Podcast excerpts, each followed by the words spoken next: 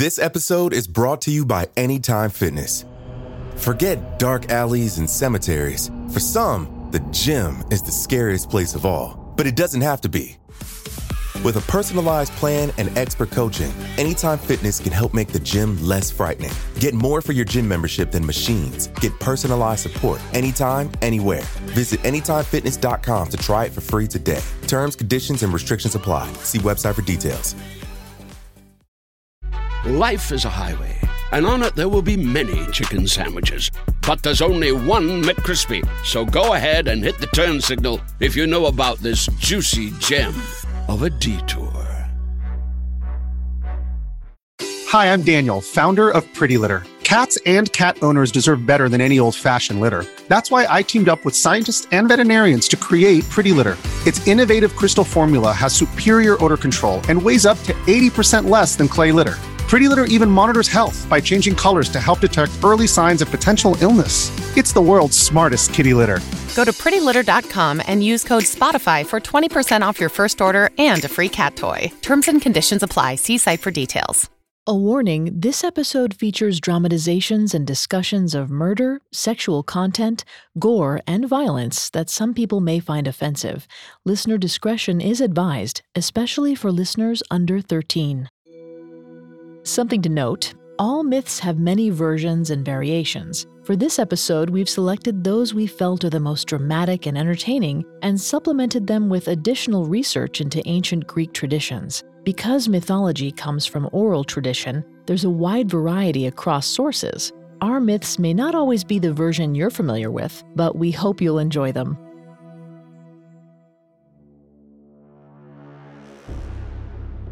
Jason was exhausted. His brow was caked with sweat and dirt, and he could smell his own burnt hair. He had faced the fire-breathing bulls of Apollo and survived, but his task was far from over. Jason tensed as he felt the ground tremble beneath his feet. For a moment, he thought it might be an earthquake. The trembling grew steadily stronger until the loose soil of the field before him began to shift and move like a bubbling cauldron. And then the first human hand reached up out of the earth. It was followed by another, and then another. Within seconds, dozens of figures crawled out of the soil. They emerged from the earth in perfect rows, like stalks of wheat. Their skin was ashen gray and cracked, as if their very bodies were made of clay. They carried swords, shields, and spears, and were dressed in full armor, born ready for war. But the strangest thing about the soldiers was their eyes, which were blank and lifeless, like the eyes of marionettes, and which fixed suddenly on Jason, who stood alone at the edge of the field. For a moment, no one moved. Jason stared back at the phalanx of earth-born soldiers, scared so much as to breathe. Then, with no order or warning, they pivoted toward him and began to march.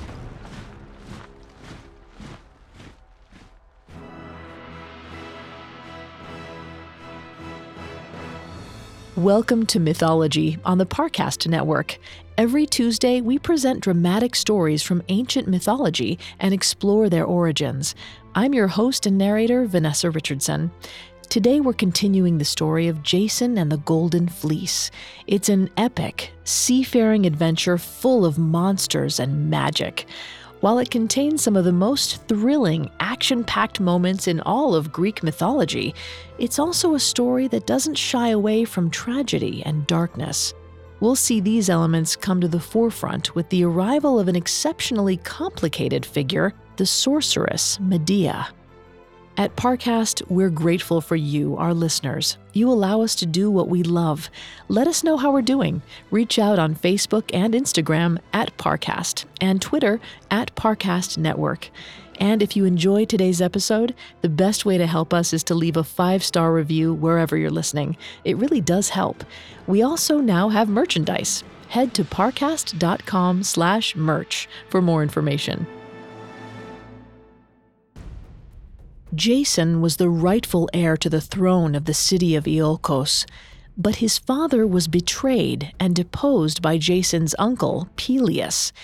When Jason turned twenty, he returned and demanded that the usurper step aside. Pelias tried to get rid of Jason by sending him on an impossible quest to retrieve a legendary golden fleece from the distant land of Colchis.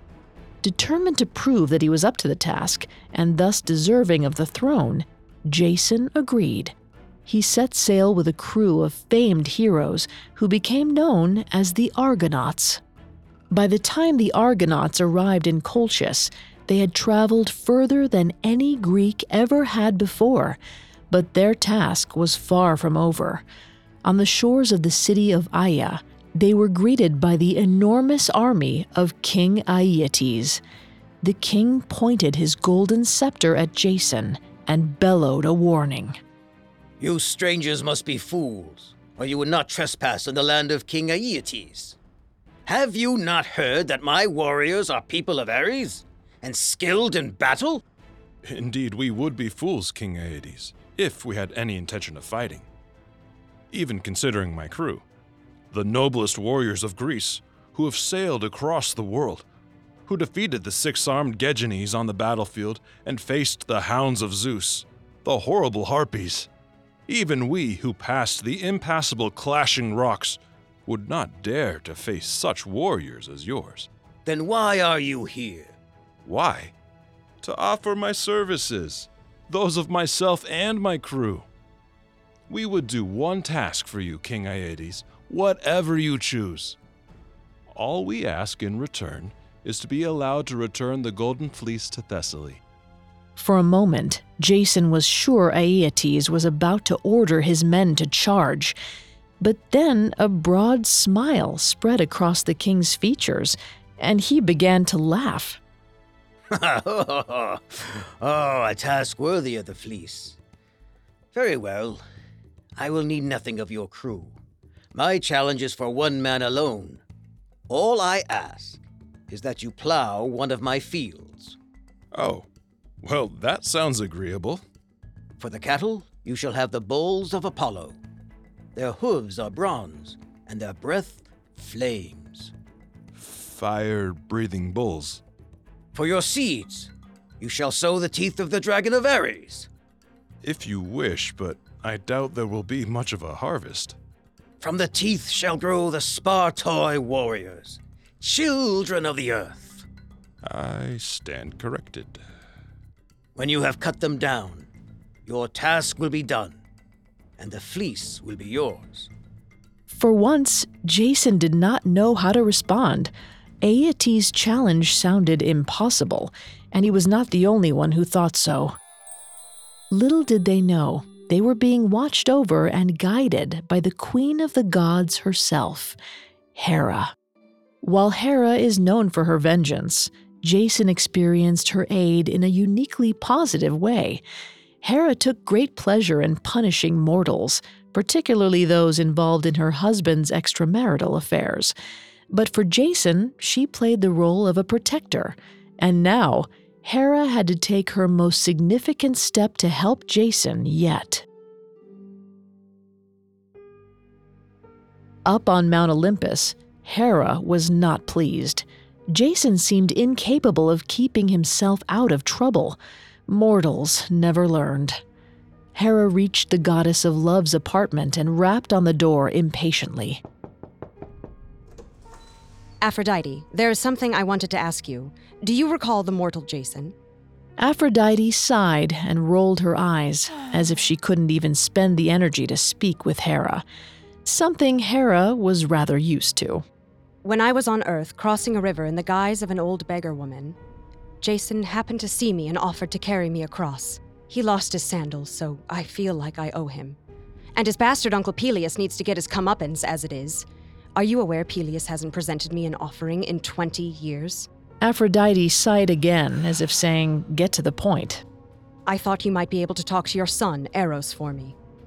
Looking bored to tears, Aphrodite started slowly closing her door. "Have Eros go to Aeetes' daughter, the sorceress Medea. Even if you wish me no favors, would it not be entertaining to see her betray her own father? Aphrodite's eyebrows rose. Her interest was finally piqued. I thought you'd agree.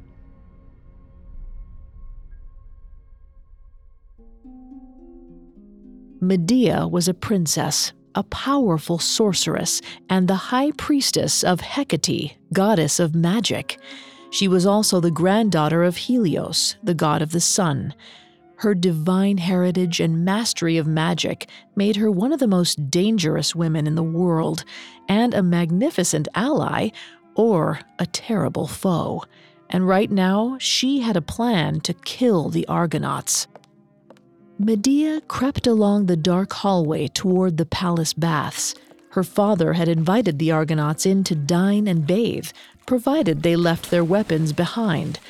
Medea knew that her father had no intention of letting these men leave with his beloved fleece. The challenge was an obvious trap. What didn't make sense was that the captain had accepted. And where might you be going? The bronze-clad figure stepped out of the shadows. It was Medea's brother, Absyrtus. Absyrtus! You shouldn't jump out at people like that. And you shouldn't creep along dark corridors. Again, where are you going? I want to get a look at the man who will be facing Father's trials. Oh. Perhaps you heard his tales of heroism and have fallen for the pirate? Medea laughed at her brother. Don't be ridiculous. I want to be prepared in case Father needs my help. There won't be need for your incantation, sister. That man is going to die on the fields tomorrow. Peek away if it will satisfy your curiosity. Medea continued to the baths and peered inside. She scanned the men's faces one by one, wondering which was the captain. Her gaze fell on a man sitting alone, seemingly lost in thought.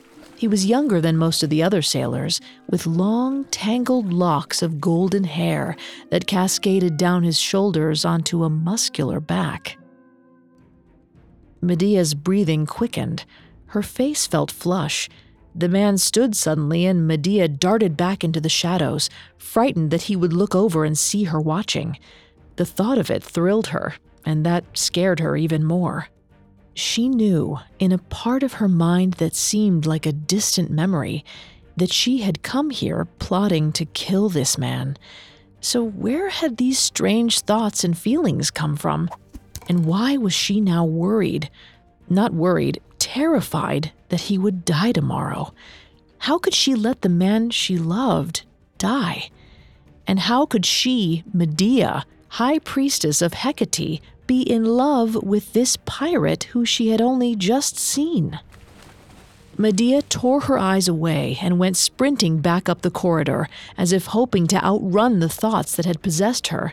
Had she not been in such a hurry, she might have noticed the winged archer as he slunk out the open window and flew off into the night.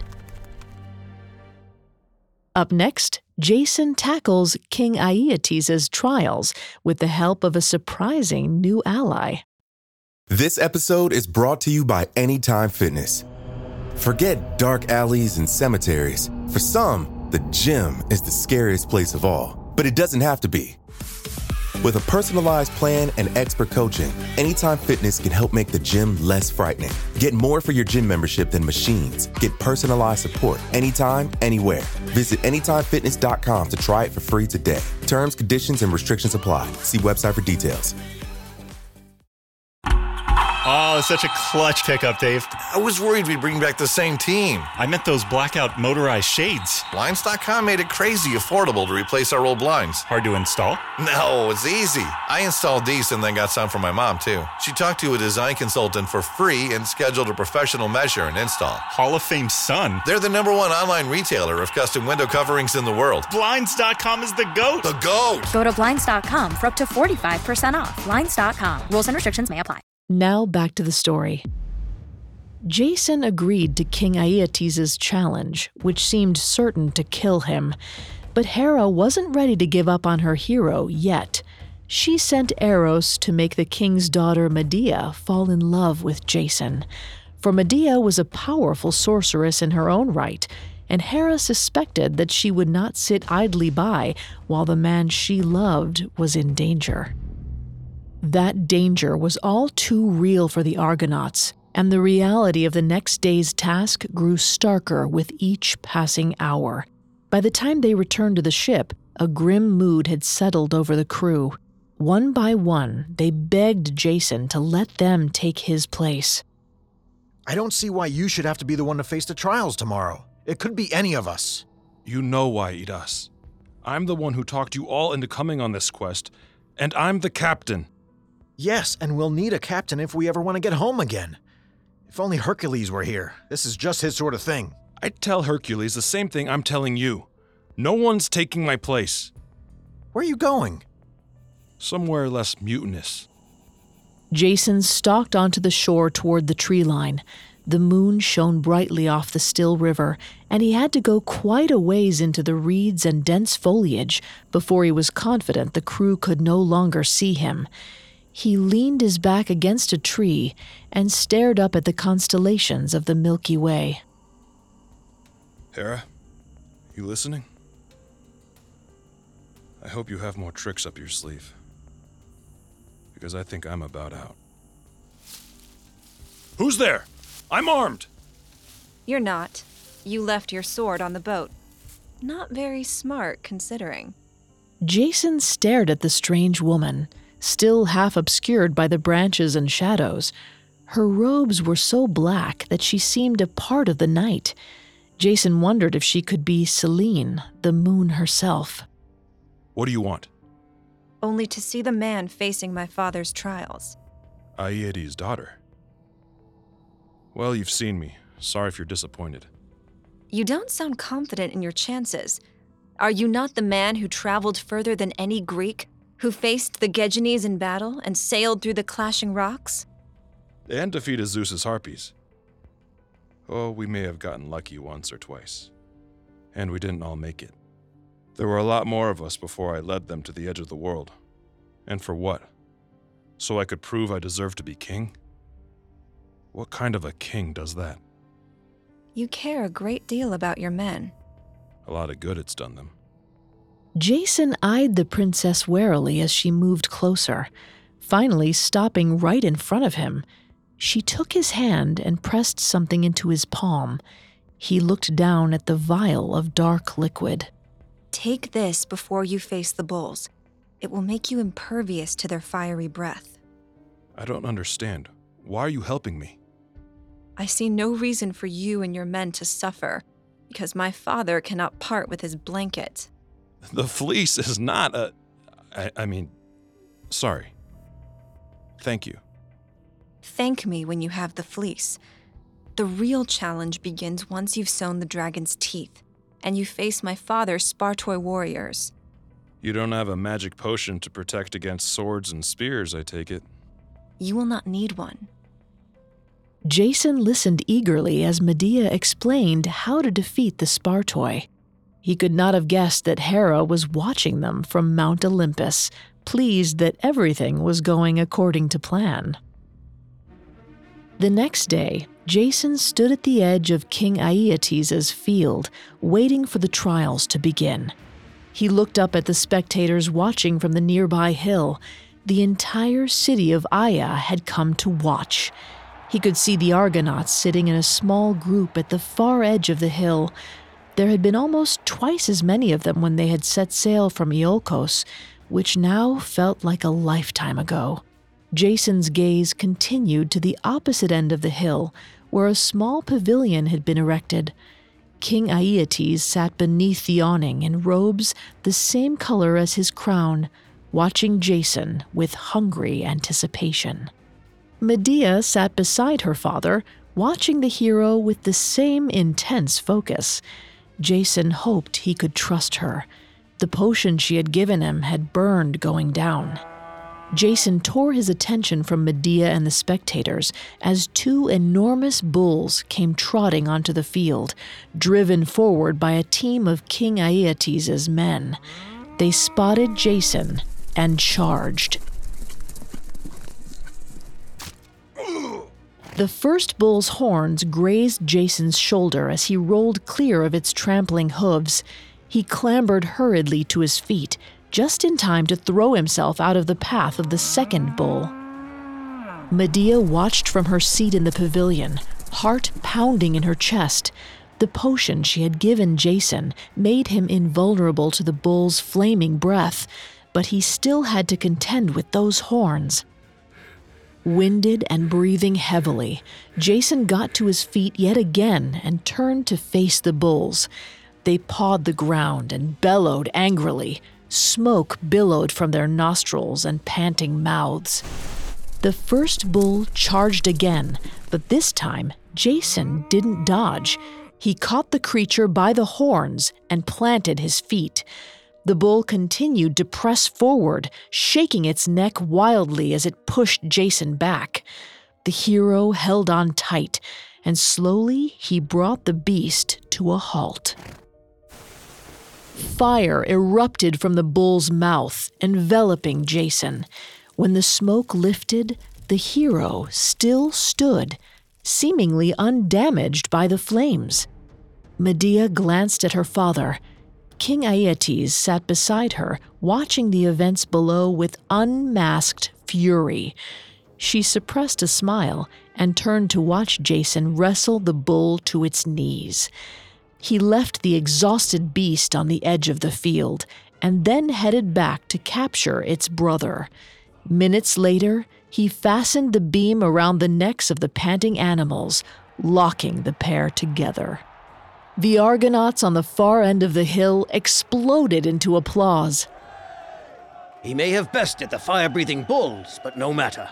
He'll be no match for the Spartoi. He is still one man, and the Spartoi have never failed to crush armies.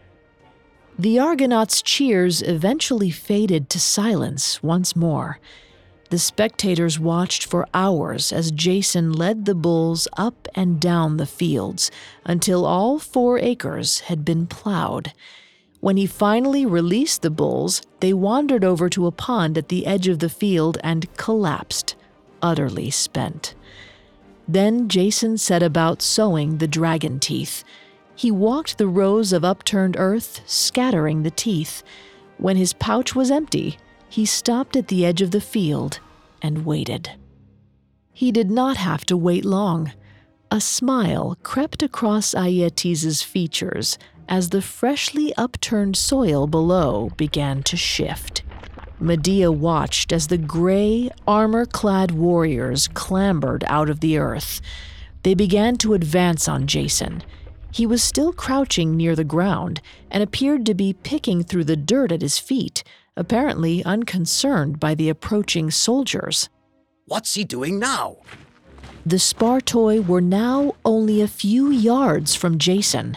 When he finally stood back up, he held a small, smooth stone he had taken from the ground. He cranked back his arm and threw the stone into the air. It took a wide arc, sailing high, before plummeting down onto the head of one of the advancing soldiers. Ugh. The Spartoi looked up and around, confused as to who had struck him. Then, confident he'd figured it out, he turned and shoved the soldier beside him. The second Spartoi whirled on the first and shoved back, sending him tumbling into a third, who didn't hesitate before driving his spear through his perceived attacker. In an instant, the phalanx of soldiers had descended into a blur of flying swords and spears. King Aeetes shook with fury and confusion as he watched his supernatural army hack itself to pieces. At the other end of the hill, the Argonauts howled with laughter. Jason wandered over toward the remnants of the massacre. Two mortally wounded soldiers were still grappling on the ground, trying with their last breaths to strangle one another. Jason picked up a discarded spear and executed the dying Spartoi, killing them both with a single stab. He turned to face the king. All right, Aeetes. I yoked your bulls, plowed your fields, sowed your crops, and harvested them. I'll be taking the fleece now. Medea watched her father gasp and sputter, unable to respond to the nonchalant hero. The elation she had felt in seeing Jason overcome the challenges wavered. She had only wanted to save him, but now there was no denying it. She had become a traitor.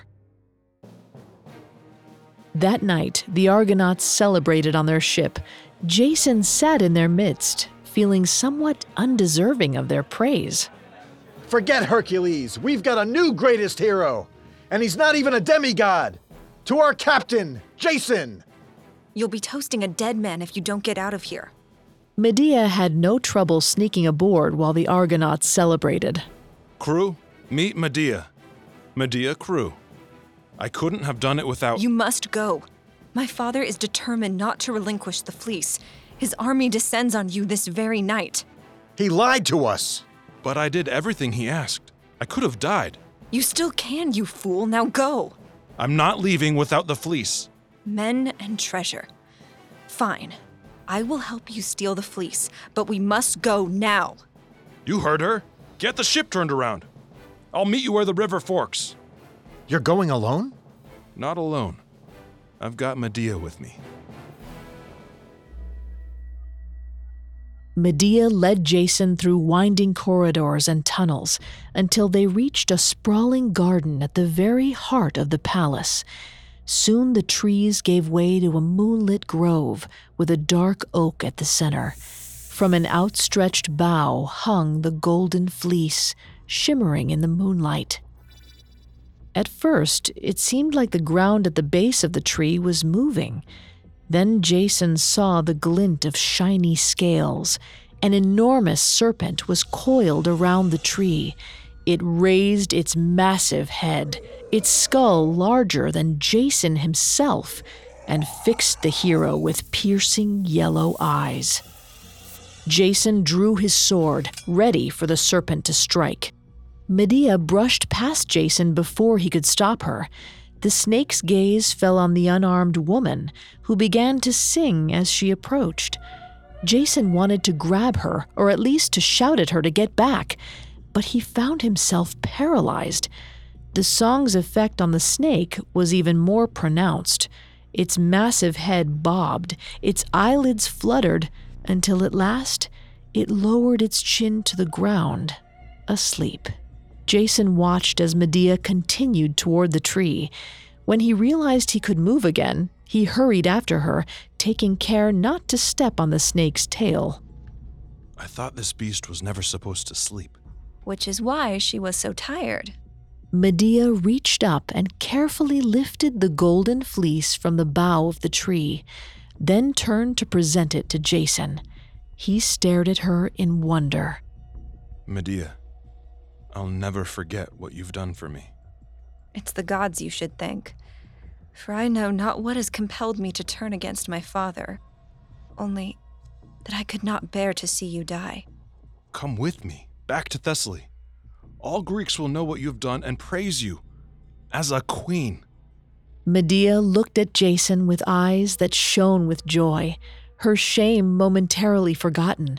She kissed him beneath the oak of Ares, with the fleece held between them and the slumbering serpent coiled about their feet.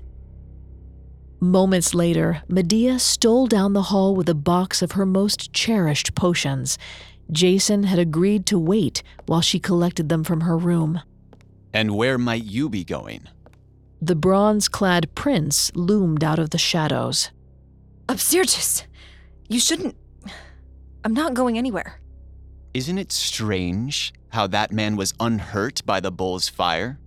And I wonder how he knew how to beat the Spartoi. I don't know. Almost as strange as my sister stealing from her room in the dead of night with her most valuable possessions. One might think you were trying to flee with him. Absyrtus, please, just let me pass. The fleece doesn't matter. It's only our father's pride. Yes, it is his pride and mine. And you have humiliated them both. Medea saw movement over her brother's shoulder. Jason was slinking toward them in the darkness, unseen by Absyrtus. I don't understand, Medea. How could you betray us? We're going to kill him, you know. They'll never escape. I'm sorry, Absyrtus.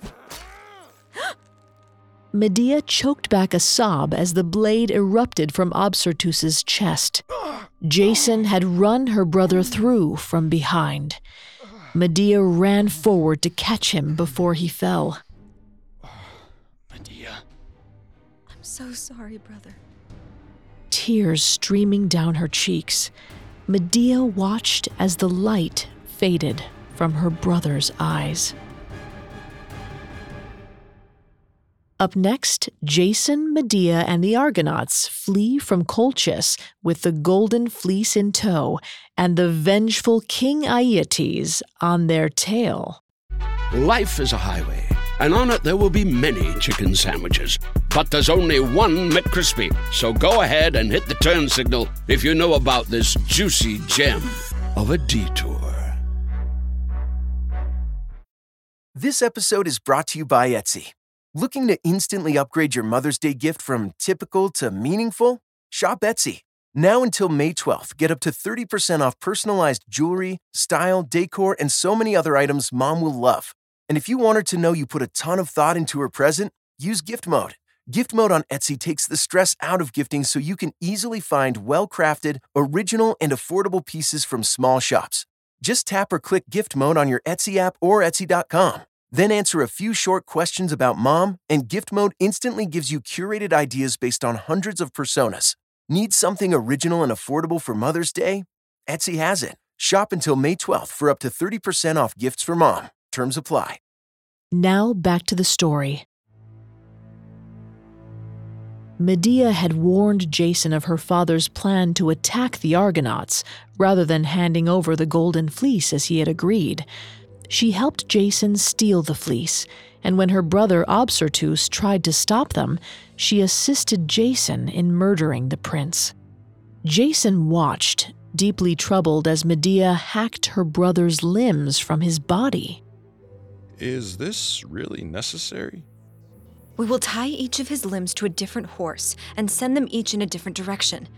My father will want to see Absyrtus buried properly and send his armies to collect the pieces. This will keep them occupied long enough for us to escape. Help me. Jason did as she bid, silently reminding himself to never cross this woman.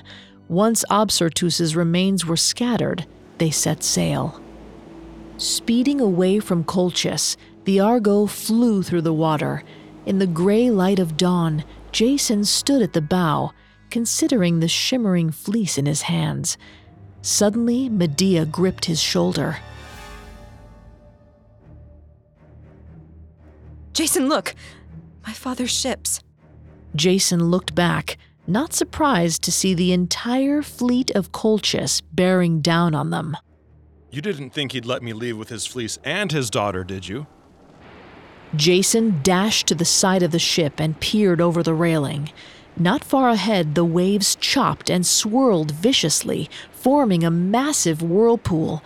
A circle of jagged rocks poked from the water at the edge of the storm, and there was something else, barely visible beneath the frothing waves. Jason's eyes widened with fear as he realized what he was looking at.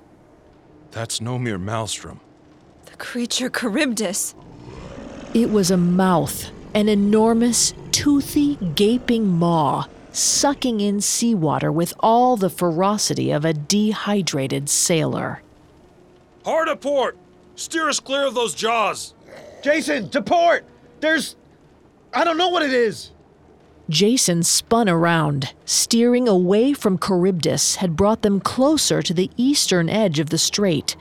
High in the cliff walls, Jason could see the mouth of a cave, and something was moving inside. As he watched, a dozen long gray tentacles slithered from the cave, reaching for the passing ship. It's Scylla! Hard a starboard! Stay away from those cliffs! Too far in the other direction, and we'll be lost to Charybdis. What do we do, Captain? Jason weighed his options. If he steered too close to Charybdis, the ship would be caught in the whirlpool's current and pulled into the hungry mouth. Too far the other way, and they would be seized by the reaching arms of Scylla. turn back and face the fleet of Colchis. Captain, what's the order? I don't know, I don't... Up ahead, just visible amidst the frothing waves, dozens of sea nymphs leaped and danced through the water. One of them looked back at the Argo and waved for Jason to follow her. He did not know who she was or that she and her sisters had been sent by Hera to save him once more, but he had learned to take help when it was offered. He ordered the Argonauts to row after the nymphs. The Argo cut a course straight between the two monsters. The ocean immediately to their right seemed to fall away, like they were traveling along the lip of a bowl. Charybdis's yawning mouth at the bottom. Even an inch more in that direction, and they would be sucked down to those waiting teeth. At the other end of the ship, Scylla's arms groped for the Argonauts, rowing just out of reach. Suddenly, one of the tentacles wrapped around an oar and dragged its wielder overboard. Pull in the oars where she can't reach them. But we won't be able to steer. We'll be at the mercy of the gods. We always worried us.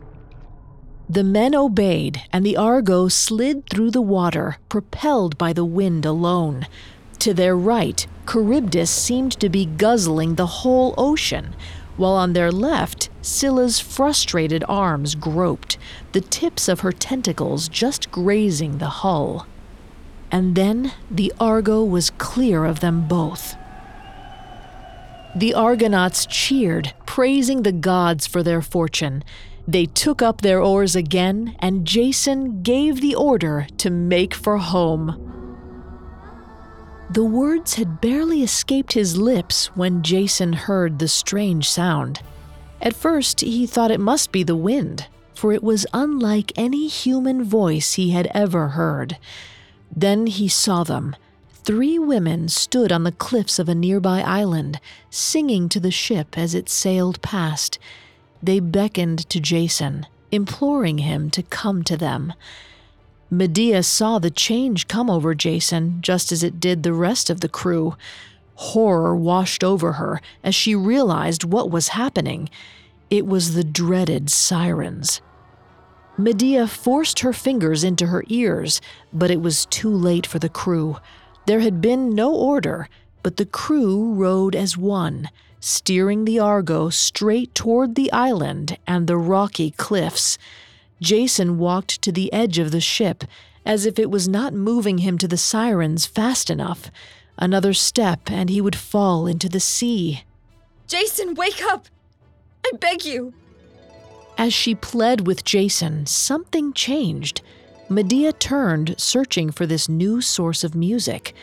Orpheus stood at the center of the ship with his lyre. He had wrapped a strip of cloth around his head, covering his ears. As he began to sing, his powerful voice soared above the ship, drowning out those of the sirens.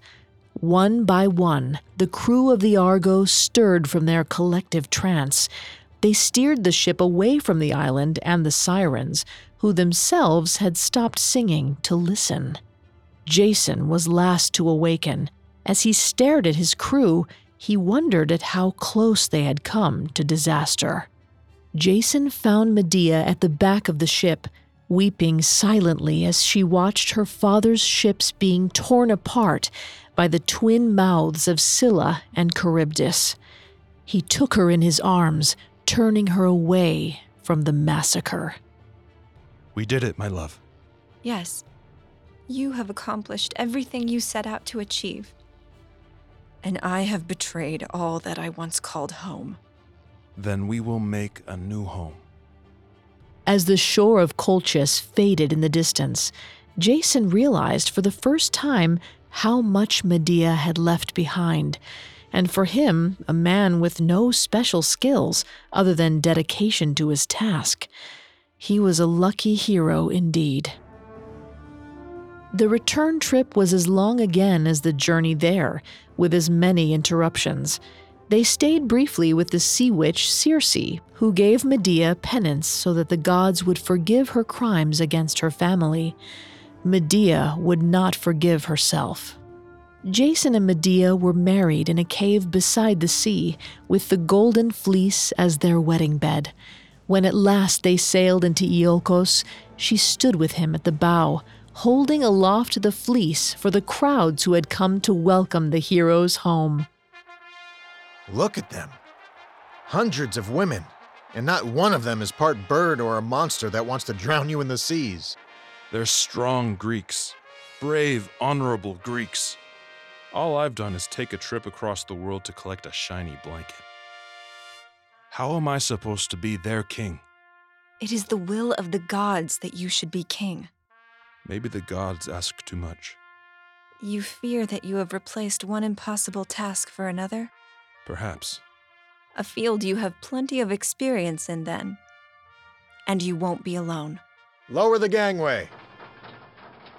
Home at last, Jason, Medea, and the crew left the Argo and descended to the waiting crowds.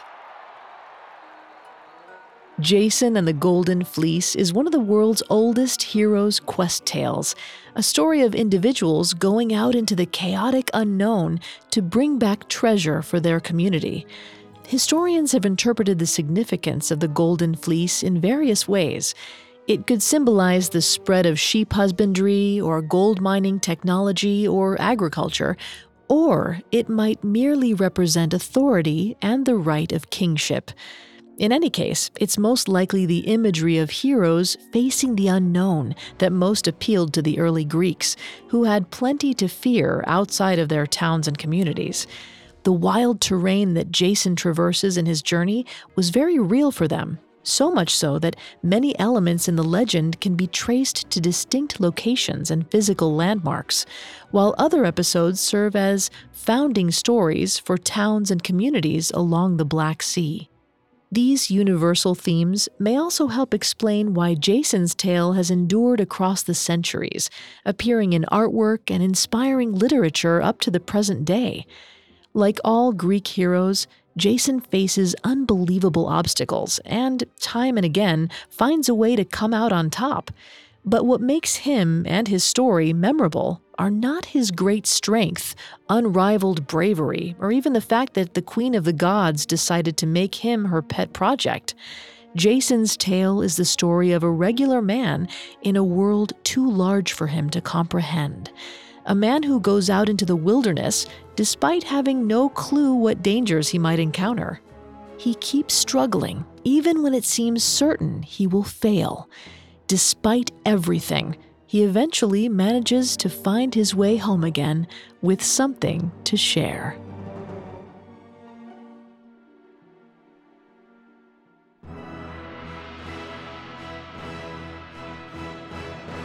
Thanks again for tuning in to Mythology. We'll be back Tuesday with a new episode. If you enjoy Mythology, you'll love my other podcast, Tales. Tales presents fairy tales the way they were originally told, orally and unadulterated.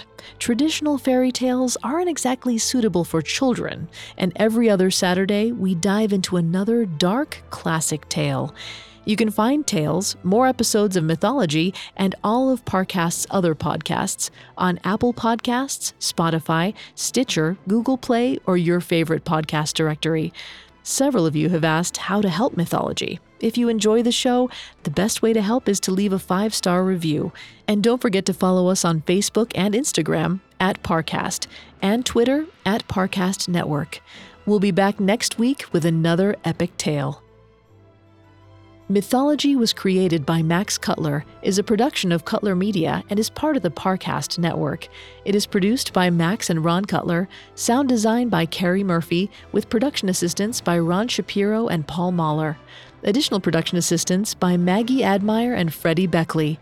Mythology is written by Andrew Kelleher. The amazing cast of voice actors includes, by alphabetical order, Mike Capozzi, Susanna Corrington, Harris Markson, Sammy Nye, Steve Pinto, and Brett Schneider. I'm Vanessa Richardson.